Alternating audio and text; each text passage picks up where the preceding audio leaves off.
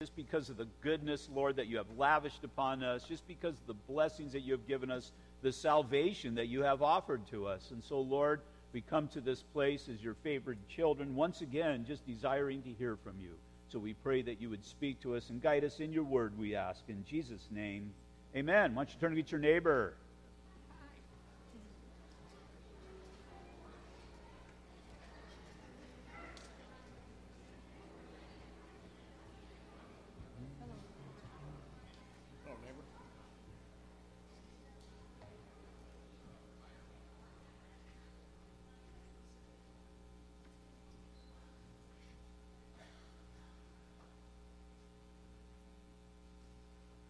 Good morning.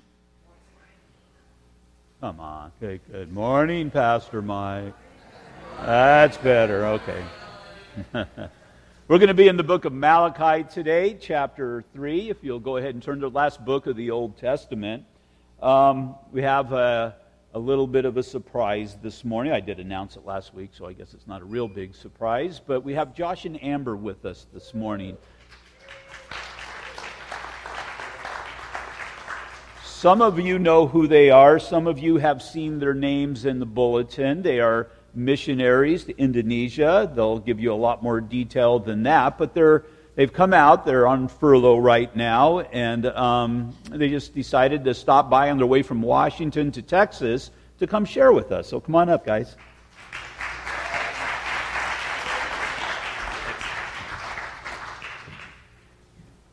Uh, good morning. So, way back in 2004, I uh, left Washington State and I came down to Ontario to fly a little cargo plane out of on the out of the Ontario airport over here. And I didn't know anybody. I didn't have any friends, family, anybody here in Ontario.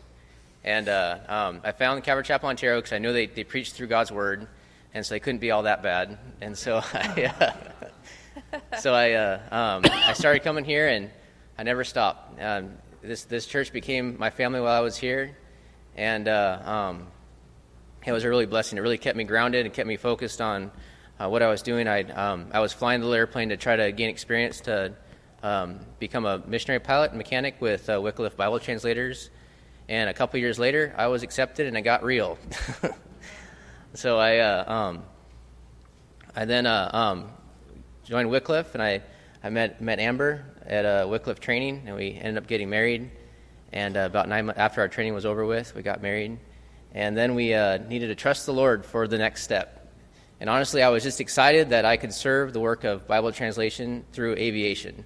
Um, the Lord hasn't given me a lot of skills in as far as um, like preaching or teaching or Bible translation, but um, I had some skills as a pilot and a mechanic, and He let me serve that work.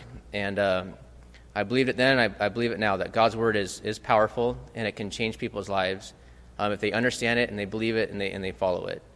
And uh, um, there's people in other parts of the world that don't have access to God's word in their own language, that in a language they can't understand. And uh, um, and so on that, I, I went. And uh, and ten years later, um, here here we are, still doing it. And I never would have guessed that we would have been that the Lord would have provided for us for ten years, but He does. He does provide. That's just my own sin nature and my, my in my and, and I just doubt way too much. But it's really cool that if you just commit your way to the Lord and you trust Him I mean, you'll, you'll see him provide. And I honestly don't know how he did it. He sustained us through a lot of stuff in the last 10 years over in, in Papua, um, but he's, he's done it. And uh, one, of the, one of the areas that he sustained us in was financially. Um, it's through he raised up a, a, financial team to support us to send us over there, and this church is part of it. And I just want to say thank you for being part of that team. Um, you guys are um, you're, you're a direct result of us being able to serve over there, and we just really appreciate it. And it's, it's humbling for us um, that people would support um, the work about translating and, and, support us in that process. Um, I, can, I can verify in the last 10 years that the people over in Papua have, have received word in their, in God's word in their own language in a, in a format that they can understand, and they've read, read it, and they believed it, and they understand it, and their lives have been changed because of it. Um, it's still a lot of work left to do, um, but it's there has been progress made in, in, in, this time that we've been over there. So it's really encouraging to see um, that. If you guys want to hear some more stories about some of the stuff, we can we can share later. But uh, um, anyway, so the last time we were here, it was about three years ago, and uh, we had a little girl. She was, we still do, yeah, yeah, which is good. Um, she was about um, at that point she was uh, three weeks old, three months old, I think, when we came through. And so ne- it's all a blur. Yeah, right. Yeah. So last time we came through, she was about three months old, and we were on our way to Papua for for our, our previous term, and she is now three years old. And so uh, um, the Lord has sustained her. She's, they've kept her safe. Um, she, I think she had dengue fever one time, but she plowed through it just like a champ. I mean, it puts most adults in the hospital, but we didn't even really know she had dengue until she was pretty much recovered from it. And so um, as soon as we found out about it, we freaked out and talk, asked the doctor, and the doctor said, "Well, if she if she was going to die, she would have died by now. So Whoa. she's she's good." I don't remember that part. so, well, anyways, so it, it, the Lord the Lord protect us even for things that we knew about and things we didn't know about, and so we're just so grateful that um, that He sustained us this last this last uh, three years over in Papua. Um, my what I did was I worked as a uh, um, as a on, a on a team of, of people that maintain five aircraft that fly to the interior of Papua and how Papua is, is generally, it's about the size of Texas, um, which is, in my vocabulary means it's big. And there's, there's not a lot of uh, roads. There's essentially no infrastructure in Papua. There's no like electricity and roads and, and even a, really a decent river system in the interior of Papua. But there's lots of little different villages that are spread throughout. There's probably 250 different language groups, like completely different cultures, languages, and everything and they're not connected by roads or rivers or anything. They're just basically isolated their own little communities. And so, um, what Wycliffe does is we take these five little airplanes and we fly into these, these different these different villages, and we uh, um, and we bring in translators and supplies and church planners, and and we pretty much just basically provide access of uh, we provide these people with access to God's word, and then the church we encourage the church to try to uh, use God's word, and as soon as they get it, they normally just eat it all up, and they just you know want to know what does it mean to um, you know what does it mean to live my life um, in accordance with what God what God wants me to do. Um, just little simple things like they they're uh, um, like they're kind of like a they have like animistic type core beliefs, and so uh, um, so just the, the, very fact of like, like the other day there was like a um, someone was building a house, and so they needed to chop down a tree, but they couldn't chop down the tree because the tree had like a, a spirit in it. And so, yeah, and so for us, it's like, yeah, it's easy. You need to chop down the tree so you can make wood so you can build, build your house. But for them, they couldn't do it. So, so that by telling them that, you know, God is more powerful than that spirit in that tree, that, you know, it's a really act of faith for them to actually chop that tree down because when that, when that tree goes down, that means that there's a curse that's been put on them that, they, that they'll, they'll, they'll experience from that point on till whenever they die. And so, um, so basically, it's like it's, truth, it's bringing truth like that into their lives. That no, you know, you can have faith in God, and God is more powerful than any of the spirits that are, that are out there. And so just setting people free from the bondage that they're in and, and discipling them up in the way they should go. Um, yeah, that's kind of sort of what we, what we do over there. Um, Amber, this is her first term that she uh, um, was not teaching at a missionary kids at the at the local school there. Um, so because we had Kate, and so she's staying home with Kate. But the Lord, uh, Lord blessed her, and she was able to minister to some of our neighbors uh, we have some Muslim neighbors and some Christian neighbors, and they all have kids, and so they're able to play together. And just through through like the relationship with the kids, the Amber was able to minister to some some of our some of our neighbors while while I was while I was gone. Um, the other, other thing is that there is like um, a soccer soccer group for young young Papuan women, and basically this the soccer team is to um, basically encourage these young women just to make positive choices in their life. And so all, all, really all she did as a coach was just love on these, these women and just, and just basically help them play soccer and just just give them confidence. So they made just good decisions because it's they're most of the Papuans are in a pretty a tough tough life, life situation um, in this in the current situation over there in Papua. And so that was a big blessing that Amber could pour out on these uh, these young, young ladies. Well, even though that kind of the ministry started changed for her after we had Kate. And then uh, um, probably the, my my opinion, like the most encouraging thing that happened to me, like the most encouraging story was we went to a Bible dedication where um, pretty much this the people, the league people of APOMEC were getting the Bible for the first time, and uh, we witnessed something that was pretty cool, and Amber was gonna gonna share it. Yeah, so we went on. A, our family boarded one of these small planes that you're seeing in some of these pictures, and um, Kate was probably, I don't know, maybe six or seven months old.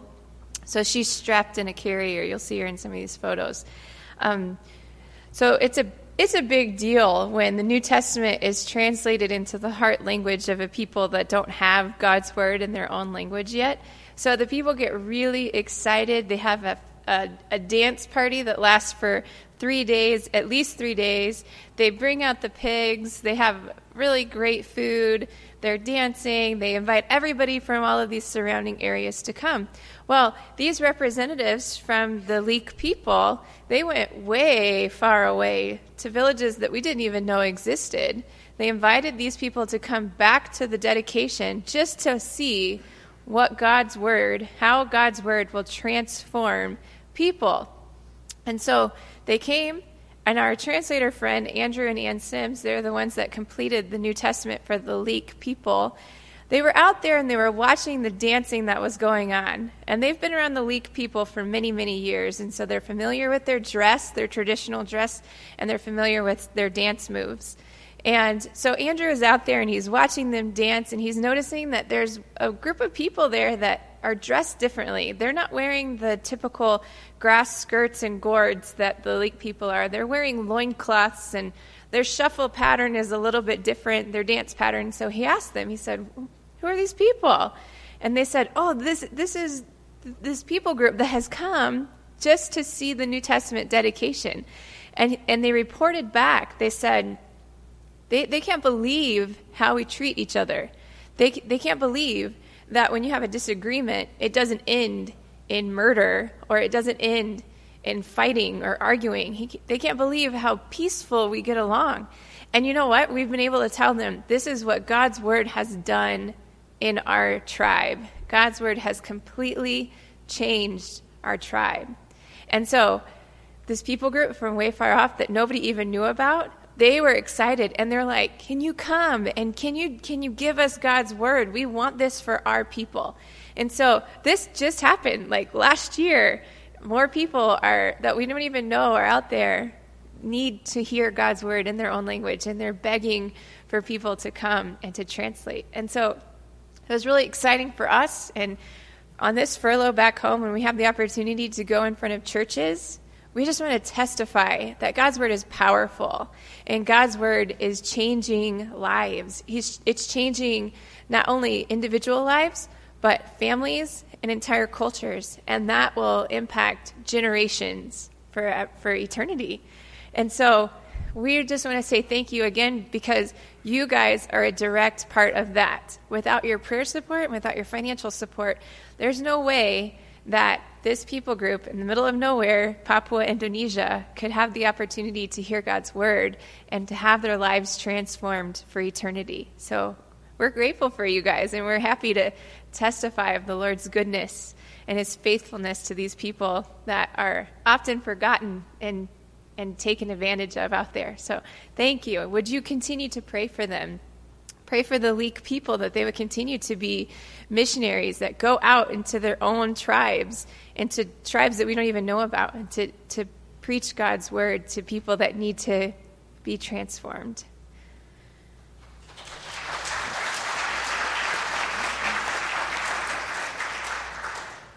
Yeah, so where we're going from here is uh, um, we, were, we came back from the field a little bit early because we had some medical stuff that we wanted to check out with Amber. And uh, um, for, we found out that um, that she was pregnant when we got home. So uh, we weren't we weren't expecting it. We weren't really planning for it, but uh, the Lord provided. So. Uh, so yeah, we're planning on staying in the states until the baby's born, and then after the baby's born, we're going to have some of the medical checks done, and then uh, assuming everything comes back good, we'll uh, go hopefully go back this next summer into Papua, and doing the same thing. So yeah, again, just thanks. We appreciate your prayer.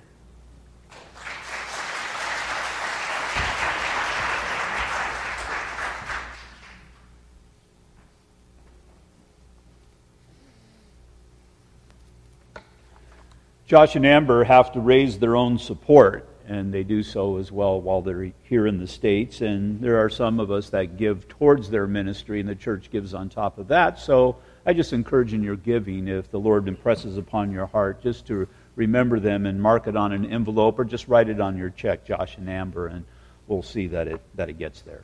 Go ahead and stand for the reading of God's Word. Malachi chapter 3, I'll be picking up at verse 7. Actually, the last part of verse 7. But you said, In what way shall we return? Will a man rob God? Yet you have robbed me. But you say, In what way have we robbed you? In tithes and offerings. You are cursed with a curse, for you have robbed me, even the whole nation. Bring all the tithes into the storehouse, that there may be food in my house, and try me now in this, says the Lord of hosts. If I will not open for you the windows of heaven, and pour out for you such blessings that there will not be room enough to receive it. And I will rebuke the devourer for your sake, so that he will not destroy the fruit of your ground, nor shall the vine fail to bear fruit for you in the field, says the Lord of hosts. And all the nations will call you blessed, for you will be a delightful land, says the Lord of hosts. Father, we come before you once more, lifting up your word. And Father, just this one important aspect of this of our lives, Father, our finances. And I just pray, Father, that you would just show us, Lord, what your will is concerning these things, where the priorities are to be, and Father, just most of all, how you are to be glorified. So we lift up our study to you. Once again, just asking God that you would bless us, we pray. In Jesus' name, amen. Go ahead and be seated.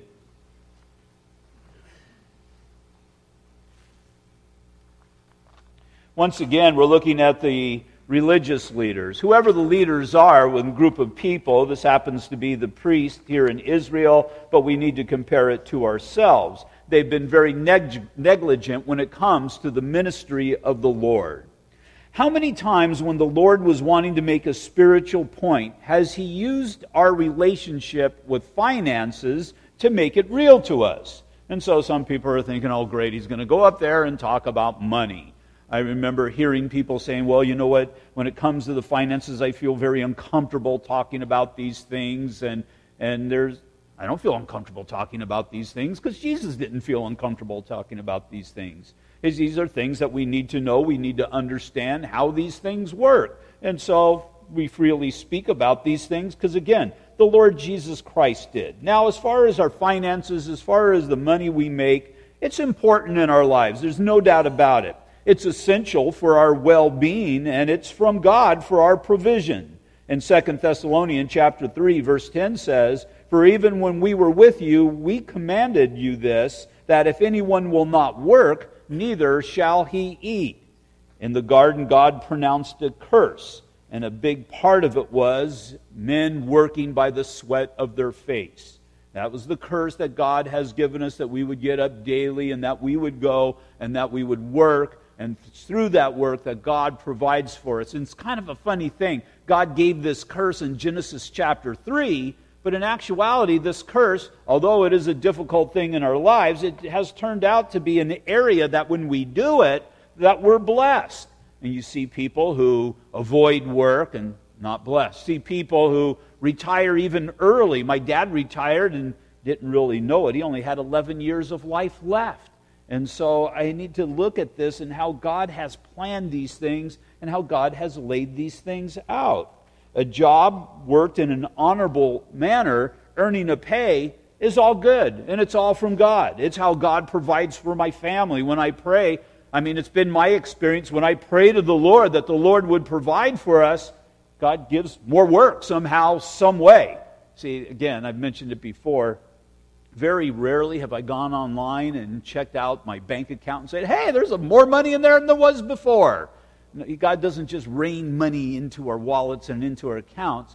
How does He do it? He, he gives us some means by which to, for it to happen. Now, there's been some people that have had a legitimate need, and the church has been able to provide for it. But again, it's because the generosity of the people within the body of Christ, faithful to what God has called them to, and so we see how this works in so many different areas. As God has provided me with a job and I go out and work, I give to the Lord and the Lord's work. And the Lord's work touches people in so many different ways. For most people, I pray all people, it's in a spiritual sense. For some people, it's going to be in a physical sense as well. And what we're looking at here is how they have neglected this area of ministry to the Lord. And then it's not just that they're not giving to God because God needs. The problem is because they've neglected this, then the people are going to be suffering as well. So, there's two ways. two ways, generally speaking, that, that man can go when it comes to this dynamic of finances in our lives. We saw in, earlier in the year in 1 Timothy chapter 6, verse 10, for the love of money is a root of all kinds of evil, for which some have strayed from the faith in their greediness and pierced themselves through with many sorrows. Because of mankind's infatuation with money and with riches, what's developed from that?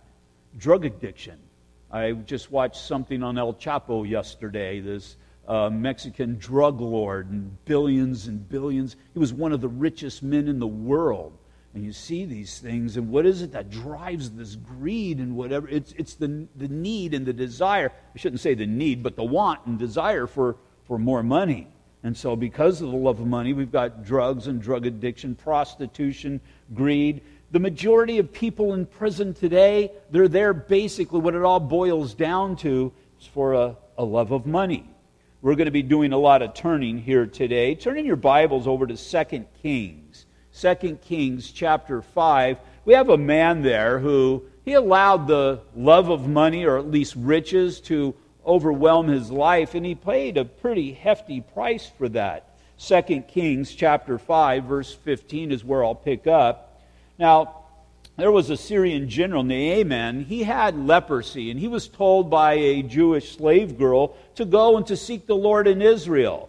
Well, he went and he found this man, Elisha, and, well, Elisha told him what to do. He was to go and to dip in a, in a river, in the Jordan River, and he said God would heal him, and, and it happened. And so we're kind of picking the story up there. In verse 15, it says, And he returned to the man of God, and he, he and all of his aides, and came and stood before him, and he said, Indeed, now I know that there is no God in all the earth except Israel. Now, therefore, please take a gift from your servant. But he said, As the Lord lives, before whom I stand, I will receive nothing. And he urged him to take it, but he refused. So Naaman, that's this general, said, Then if not, please let your servant be given two mule, mule loads of earth, for your servant will no longer offer either burnt offerings or sacrifices to other gods, but to the Lord. Yet in all this, may the Lord pardon your servant when my master goes into the temple of Rimmon to worship there, and he leans on my hand, and I bow in the temple of Rimmon. When I bow down in the temple of Rimmon, may the Lord please pardon your servant for this thing. And then he said to him, Go in peace. So he departed from him a short distance. So this man is immature in his walk with the Lord, and and, and, and, the man of God understands that God is going to enter in and God's going to do a work in this man's heart. But Gehazi, but Gehazi, but the, there was this one man, Gehazi. He says he was a servant of Elisha, the man of God, and said, Look, my master has spared Naaman the, the Syrian while not receiving from his hands, but he brought, just as the Lord lives, I will run after him and take something from him. So this man Gehazi, he, he saw he didn't see the great work God did. And I often wondered, did, did he kind of fall into a routine thing? Did it kind of become an everyday thing for God to work a miracle? You see that during that time, God was working quite a few miracles. He didn't so much see and was wowed by the spiritual aspect of it. He saw the, the riches. He saw what could have been, what they could have had. And if my master doesn't want it, I'll surely take it. And so when this man, Naaman, was going back to his country, Gehazi, he ran after him. And he said some unexpected guests had shown up. He lied. Love of money is the root of all kinds of evil. And, and, and, my master sent me back for some of those riches, and, and he took some of those riches for himself. It says, in, uh, if you look over to um, verse 25, now when he stood in, or when he went in and stood before his master Elisha, and said to him, Where did you go, Gehazi? And he said, Your servant didn't go anywhere. Then he said to him, Did not my heart go with you when the man turned back from his chariot to meet you? Is it time to receive money and to receive clothing, olive groves and vineyards, sheep and oxen, male and female servants? Therefore, the leprosy of Naaman shall cling to you and your descendants forever. And he went out from his presence, leprous as white as snow. An outward expression of a heart that was, well, had a love for finances, a love for money. How you deal with your finances will either be a blessing for your future generations or it's going to cling to you as leprosy. In Mark chapter 8, verse 36, Jesus said, For what will it profit a man if he gains the whole world and loses his soul? What? And the question is, what? What? I mean, have you ever done inventory uh, uh, of the things that we have, you have made a priority in your life? I mean, how many things have you made a priority in your life only to achieve it and it didn't really live up to its billing? It, it wasn't the big blessing that you, you thought it was going to be. Matter of fact, sometimes these things can become a, a burden or, or even a curse. And so I have to make sure that I, I prioritize things according to the way that the Lord prioritizes things. What's good, what is it going to profit a man if you gain everything in the world, but you lose your soul? This man had lost his soul because he was so concerned about the world and the things of the world. And so there's the love of money but there's also the intent of the Lord. Turn over now to Matthew chapter 6, one book past Malachi. Matthew chapter 6, verse 19.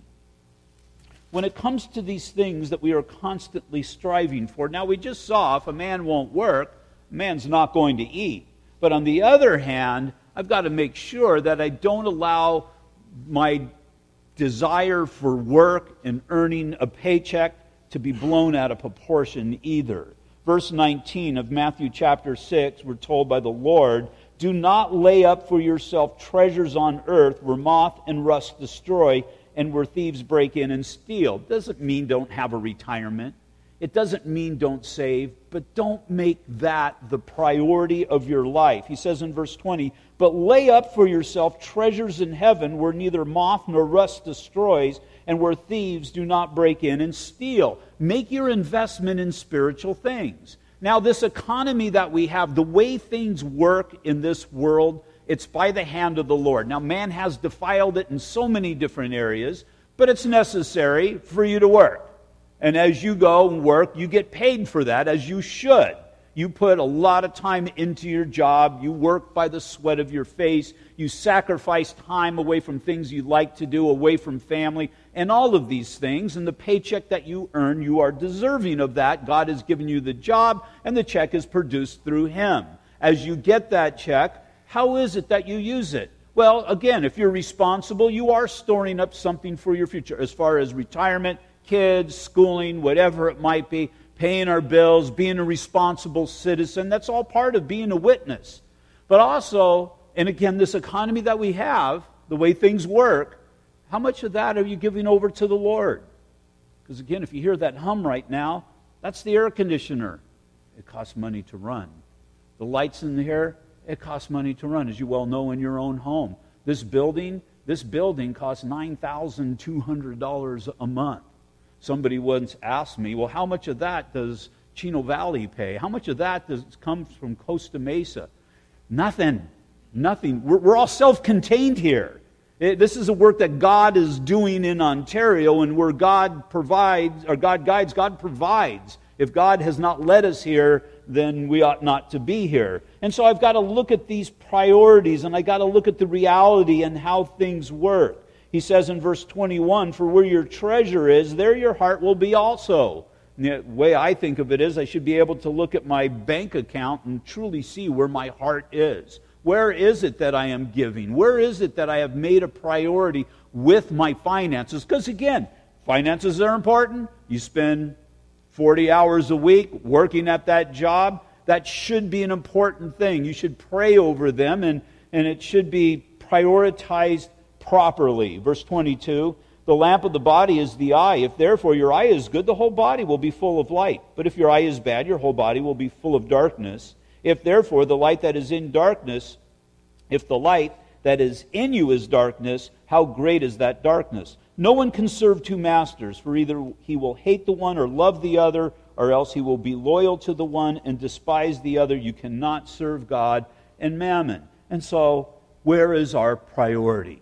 Where is our priority in this life? Is it for the one that died upon the cross, or is it for your convenience for this day? Again, got to consider these things, all things in proportion. Again, there's nothing wrong with buying conveniences. I remember when I was in a small group when I first got saved, I didn't know a lot of things in, as far as the Bible and a lot of things as far as a Christian life. But the, apparently, just from the way guys were talking, the biggest sin a Christian could ever commit was buying a boat. What? Yeah, because, like, yeah, he went out and he bought the boat, and it always seemed like it was the boat thing. And I'm thinking, Jesus rode in a boat. I mean, I, I just couldn't understand that. And I, I realized that a lot of these things can also go towards jealousy. And so we got to keep these things in the proper place. If God has provided you with, yeah, he's got a boat, he's got a big house. If God's provided with you, uh, provided you with a big house, then praise God. That I don't have a problem with that. But again, the idea is, is where are your priorities?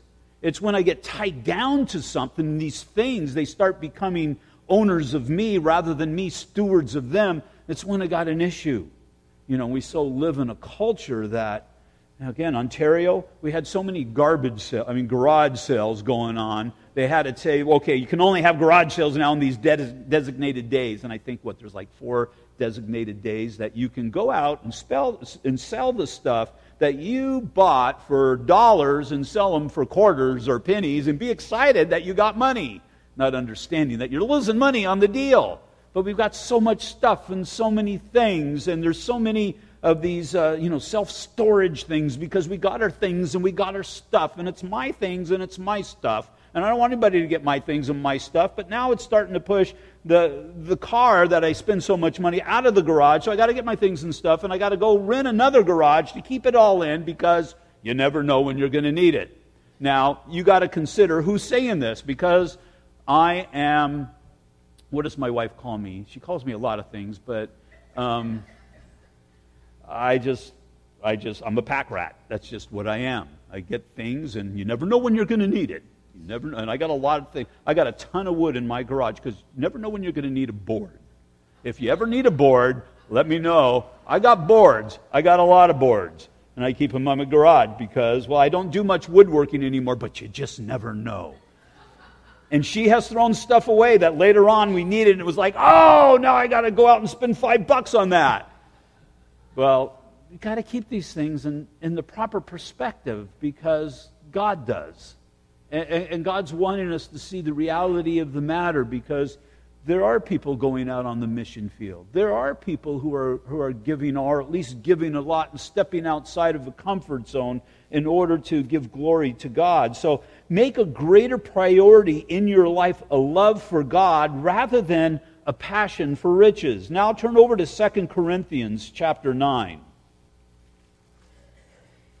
2 Corinthians chapter 9, Paul writing this letter to this church at Corinth and asking them to consider a few things.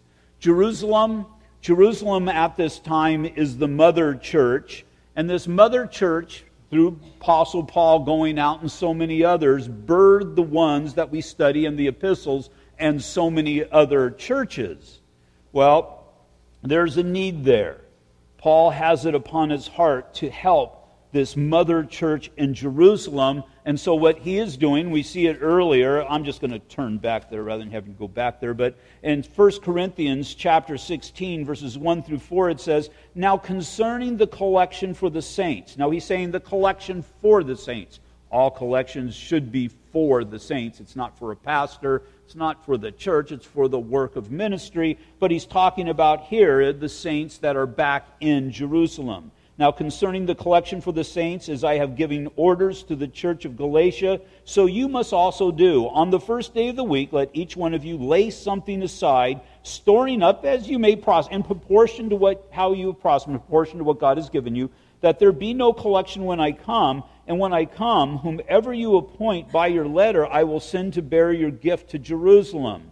But if it is fitting that I also go, they will go with me. And so, again, Jerusalem's hurting these churches have received so much from Jerusalem. Their relationship with God came by that way. But now there's a famine that is going on. There was a great famine during that time, and so the need would be great in Jerusalem. Now keep in mind, this church at Jerusalem, Jerusalem, the Jews, the common Jews of the day, they're contrary to the church. A lot of men who maybe had a good business probably have lost a lot of that business. Women could have, and it was a common thing to do at that time, could have been cast out of their homes. And so you had people who probably were financially hurting to begin with, and then this famine has now hit. There's an opportunity. There's an opportunity to give back physically to those who've given to you spiritually. Secondly, as the churches that were planted received from this church in Jerusalem, they were to step up, and it was an opportunity to display the magnitude of what God has done in their life. So this would be a witness for others. And then, thirdly, keep in mind the Apostle Paul. The Apostle Paul, there were probably some widows in Jerusalem because of him. He used to persecute the church. He used to put people in prison, and some of them died. And so there was that mindset in the back of his head as well. And so this is a commitment. It's not even a commitment. There's this opportunity to display the love of Christ with something that is going to be sacrificial and something that is dear to my heart. Because again, this money, this money represents time away from my family, time away from doing things that I like. It represents the sweat of my face and the provision from the Lord. So in 2 Corinthians, verse 6,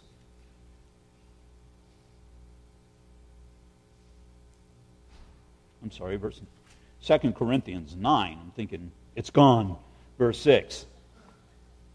It says, But this I say, he who sows sparingly will also reap sparingly, and he who sows bountifully will also reap bountifully. For let each one give as he purposes in his heart.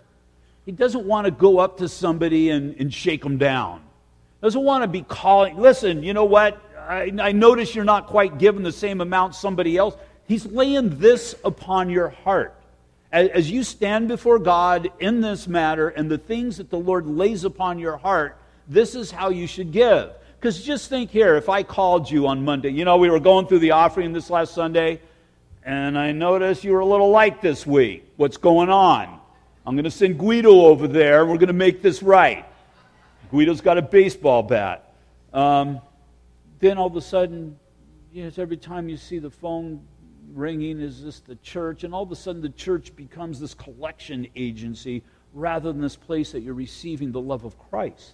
And so, again, we have to weigh these things out. And what Paul is saying, whatever it is, so let each one, verse 7, give as he purposes in his heart, not grudgingly or of necessity, for God loves a cheerful giver. Somebody that can give and with a spirit of worshiping God. Because you ought not just to stick a check or an envelope or cash in the goppy box or in the sock or whatever it might be. This ought to be something that you pray through and is an absolute result of your worship for the Lord. And you should be able to look at that and stand before God with all of your heart. I mean, I would imagine our desire would always be to give more, but to be able to stand before a holy God and say, This is important. I have made it a priority. This is my worship to you matters not how much it is. It doesn't matter to me how much it is, but it matters to me that people do it. There's not a person here who can't give. There's not a person here who can't give with a clear conscience as you purpose in your heart. Well, you don't understand what's going on in my life. Can you give a penny? Can you give a nickel? Can you give a dime? Can you give a quarter? Can you give a dollar? And where does it start to hurt? Where it starts to hurt, just back it off a little bit and give that. Because again, you're not giving it to me, you're giving it to God, and you're worshiping God with that, and you have to see it as such. Well, what about you, Pastor? It's easy for you to stand up there and say it. Well, when we started the church, I had a group of people come up to me. It wasn't a group of people, I think it was just one person, actually. Uh, somebody was with them, though. I had a whole mob. Okay, it was one person. Um, but he said, You know what? You shouldn't give. You know, the church is paying you, and we're not paying you all that much at that point, and all that. You, you shouldn't give. Well, see, they, were, they, were, they weren't understanding the concept here. This, this is an act of worship. And if I'm not worshiping God, how can I expect you to worship God? What my wife have determined, what we're able to do, how, what we've determined in our heart, and what we can cheerfully give, well, we just use the example that the Bible states. We give 10%. I don't take 10% less of a paycheck. We take our paycheck and then we give 10% back of what God has given us. Actually, we give a little bit more than 10% because we, we support a few other ministries. And so, what, what Paul does here is, and what I want to just look in this section before we get back to Malachi, is four principles, four principles of giving. So first look at verses 10 through 11 in the same chapter. Now may he who supplies seed to the sower and bread for food supply and multiply the seed you have sown and increase the fruits of your righteousness, while you are enriched in everything for all liberality which causes thanksgiving through us to God. He's coming to the realization, we need to come to the realization that God is the source of all that we have. Where did you get the finances that you have? I got them from a job. Where'd you get the job from? I worked hard and I got the job. Where did you get the ability or the talent or whatever it might be to work your job? You need to see the hand of God in all of that. To not see the hand of God is pride and pride kills, and pride destroys. And I need to understand the reality of God in every aspect of my life. Secondly, verse 12 For the administration of this service not only supplies the needs of the saints, but also is abounding through many thanksgiving to God. The purpose of all that we have. We are to worship God with everything that we have, with our heart, our soul, and our might. And so I've got to do this with every aspect of who I am and every aspect of what God has given me. And so when there's somebody that's hurting, I'm their arms. I'm God's arms. I'm, I'm, God's hands. I'm God's, I'm God's mouth. And I'm also, as I give, I'm God's, I'm work, God is working his provision through me. Verse 13. For the administration of this service not only supplies the needs of the saint, but it is also abounding to many, thanksgiving to God, verse 13 while through the proof of this ministry they glorify God for the obedience of your confession to the gospel of Christ and for your liberal sharing with them and all men. And so there is an impact that is happening because these people within this church have been found faithful. And so when you have somebody who is standing at the edge of despair, and, and they're there, and there's this opportunity to preach the gospel to them, and you share the word with them, and you see that change that comes over. You see that as an absolute work of God, and it's an amazing thing. I've had the ability, I've had people come up to me and hand me an envelope and say, Don't tell this person who gave you this, but I want to give this to these people and I've been able to be that in between. And I, I, tell them this is from me, and I just thought, no, I don't tell them that. But I, I, I, do tell them somebody gave me this and they wanted me to get, and I get to see that blessing and just to see people. And, and really what they're seeing here is, is I prayed for this, and now here this is. And they're really seeing is that I've come to this church, and there's people who really care because they're understanding the magnitude of that gift. That is what represents that that person, whoever that person may be that they don't know, that person worked hard for this and and God has laid it upon their heart, and now they're, they're, they're given to me. And so they realize that this is truly a representation of the love of Christ. Now, again, these things can get so brought out of proportion that it just becomes an absolute sin in the body of Christ as well. And you well know ministries that every time you come to church, there they go again. It's like Christ isn't the priority here. Seems like money is the priority here. You know, there's the offering when you come and you sit down, there's the mid service offering, and then there's the offering when you leave. And they just make the big thing about money. I rarely mention money and I rarely mention finances because we preach Jesus Christ and Him crucified. But every so often we come to the section of Scripture that we do lift these things up and we do speak of these things. And so go ahead and turn back over to Malachi.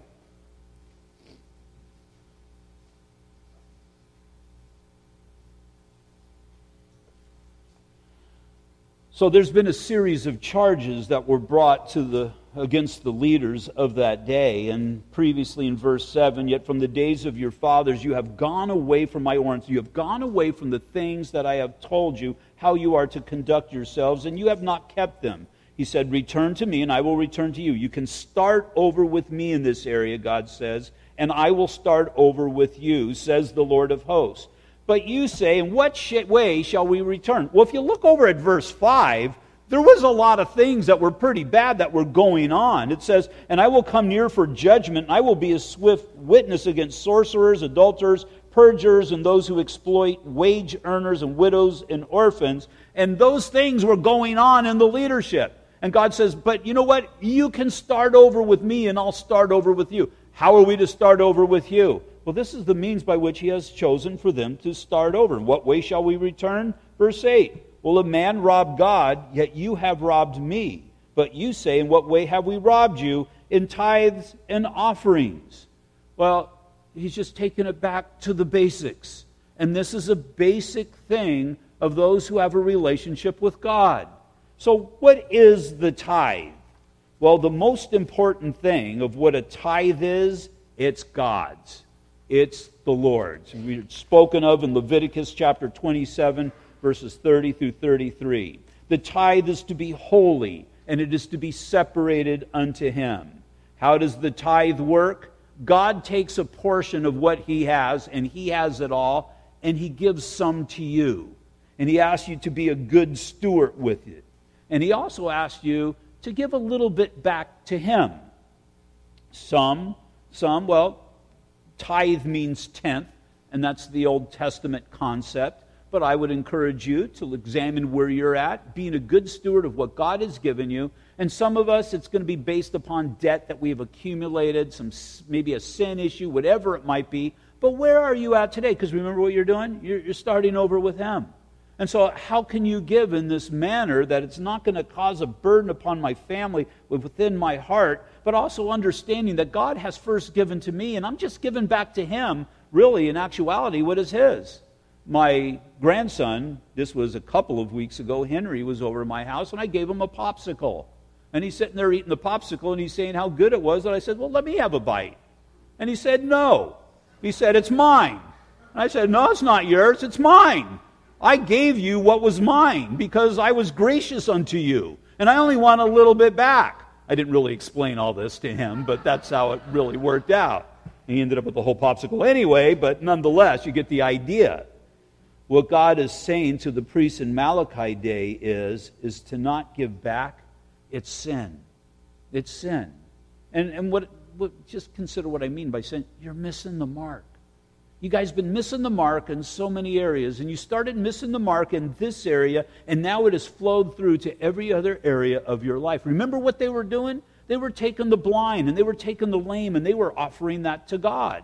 What does that mean? Well, in making the sacrifice, they were to be giving a lamb without blemish. But now they were given the waste to God. And so what you're seeing here is where your treasure is, there your heart will be also. You're seeing where the hearts not only of the people, but the people are a reflection of the leadership. You see a heart, reflection of the heart of the leadership during that day, and they're so, so far from God. And so God says, if you give, I'll give you more. If you don't give, sooner or later, I'll, I'll take it all back. So many people, and I've had this discussion with many people, Pastor, isn't this an Old Testament concept? Well, yeah, it is spelled out in the book of Le- Leviticus. There's no doubt about that. But we just saw in verse 6 here in Malachi chapter 3 I am the Lord and I do not change. Is he commanding us to give a tithe? No, he's not commanding us to give a tithe.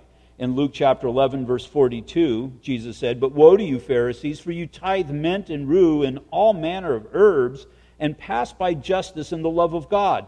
These you ought to have done without leaving the others undone. And so, again, I ask you just to exercise common sense. Common sense in this matter. How does the church continue to go? Well, the church continues to go upon the graciousness of God. There's no doubt about that but also the obedience of his people. The magnitude to which we are able to do is based upon the, your worship of God through the offering. There's so much more we would like to do, so much more we could do, but I'm limited what I can do by that. Well, doesn't God provide? Well, I wonder how many times God has desired to provide, but we've hindered that movement of the Lord. When anybody has had a legitimate need in this church, we've always been able to provide for that need. I remember we were moving into this building. We were spending $1,500 a month on our rent over at the other place, and we had to be out of the other place. And so somebody came into my office and said, I'm closing a church. Would you be interested in a building?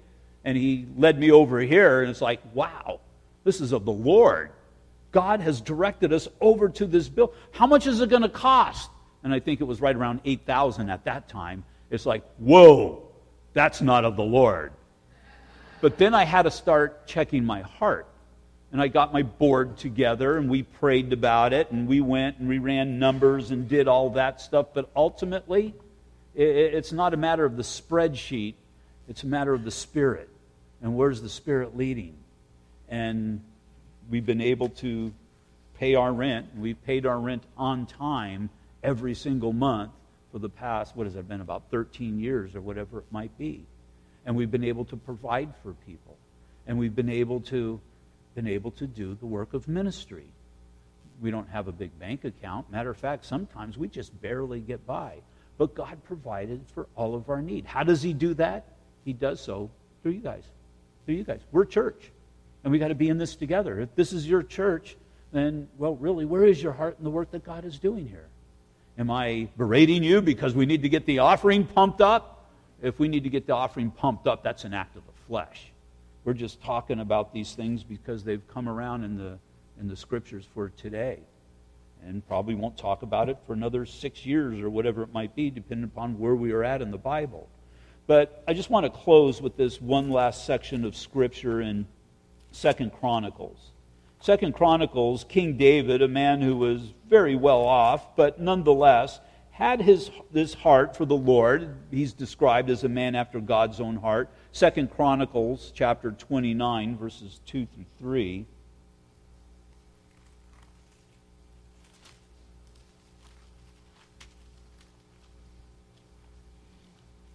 After you turn to Second Chronicles, then go ahead and turn over to First Chronicles. That's where it's at. First Chronicles. That's wrong up there. I, I gave him the wrong scripture. I stand corrected. First Chronicles chapter 29, verses 2 through 3. As I said, King David has been described as a man after God's own heart. I'll actually start reading at verse 1. It says, Furthermore, King David said to all the assembly, My son Solomon, whom alone God has chosen is young and inexperienced, and the work is great because the temple is not for man, but for the Lord God. Now, for the house of my God, this is David, King David speaking, I have prepared with all of my might gold for things to be made of gold, silver for things of silver, and bronze for things of bronze, iron for things of iron, wood for things of wood, onyx stones to be set, glistening stones for various of various colors, all kinds of precious stones, and marble slabs in abundance. Moreover, because I set my affection on the house of my God, I have given to the house of my God over and above all that I have prepared for the holy house, my own special treasure of gold and silver. And skip over to verses 6 and 9. You see the effect that this has had upon others. Then the leaders of the Father's house, leaders of the tribes of Israel, the captains of thousands and of hundreds, with the officers over the king's work, offered willingly. They gave for the work of the house of God 5,000 talents, 10,000 uh, uh, drachmas of gold, 10,000 talents of silver, 18,000 talents of bronze, and 100,000 talents of iron. And whoever had precious stones gave them to the treasury of the house of the Lord into the hand of Jehiel, uh, the Gershonite. Then the people rejoiced, for they have offered willingly because of a loyal heart they have offered willingly to the Lord. King David also rejoiced greatly. It was just an expression of their heart before God, and all of Israel was rejoicing, and that temple was built that was to be a house of prayer to all the nations. I'll just go ahead and finish reading through Malachi and we'll go ahead and close. But it says, Will a man rob God, yet you have robbed me? But you say, In what way have we robbed you? In tithes and offerings. You are cursed with a curse, for you have robbed me, even this whole nation. And so God says, Bring all the tithes into the storehouse, that there may be food in my house, and try me now in this. Now, this is the only thing in the Bible that God says to test them. It can be a hard thing, but this is what the Lord says. And try me now in this, says the Lord of hosts, if I will not open for you the windows of heaven and pour out for you such blessings that there will not be room enough to receive it. And I will rebuke the devourer for your sake, so that he will not destroy the fruit of your ground, nor shall the vine fail to bear fruit for you in the field, says the Lord of hosts. For all nations will call you blessed, for you will be a delightful land, says the Lord of hosts. So again, this is all based upon what was previously said start over with me, and I'll start over with you. And one of the basic things here is just to give. Just to give. Because where your treasure is, well, you look at where your treasure is, and you'll see that's where your heart is. Father, you had a heart for us, and so that you gave. You gave of yourself that whoever would believe in you would not perish, but have everlasting life. And so, Father, I pray that our giving would be based upon, Lord, what you have first given us. And I thank you, Father, for the people who so, are so faithful in this church and pray, Lord, that you would bless them. I pray, Father, if there's anybody here, Lord, that you've laid it upon their heart to give more, I pray, Father, as that's a personal thing between them and you, that you would speak to their heart and show them, Father, what is necessary. But Lord, we just thank you, Father, for the body of Christ. I thank you for your hand, Lord, that has guided this church and continues to do so. That, Father, we would have impact in this city, that the gospel will continue to spread. And, Father, you'd just simply be glorified. I pray, Father, that no man would be lifted up, but, Lord, you would be exalted high above all. So, Lord, we just thank you for this day. We thank you for the blessings and your provision that you have given to everyone here. And just pray, Father, that we would truly honor you with these things. We pray in Jesus' name. Amen. We all stand, please? Well,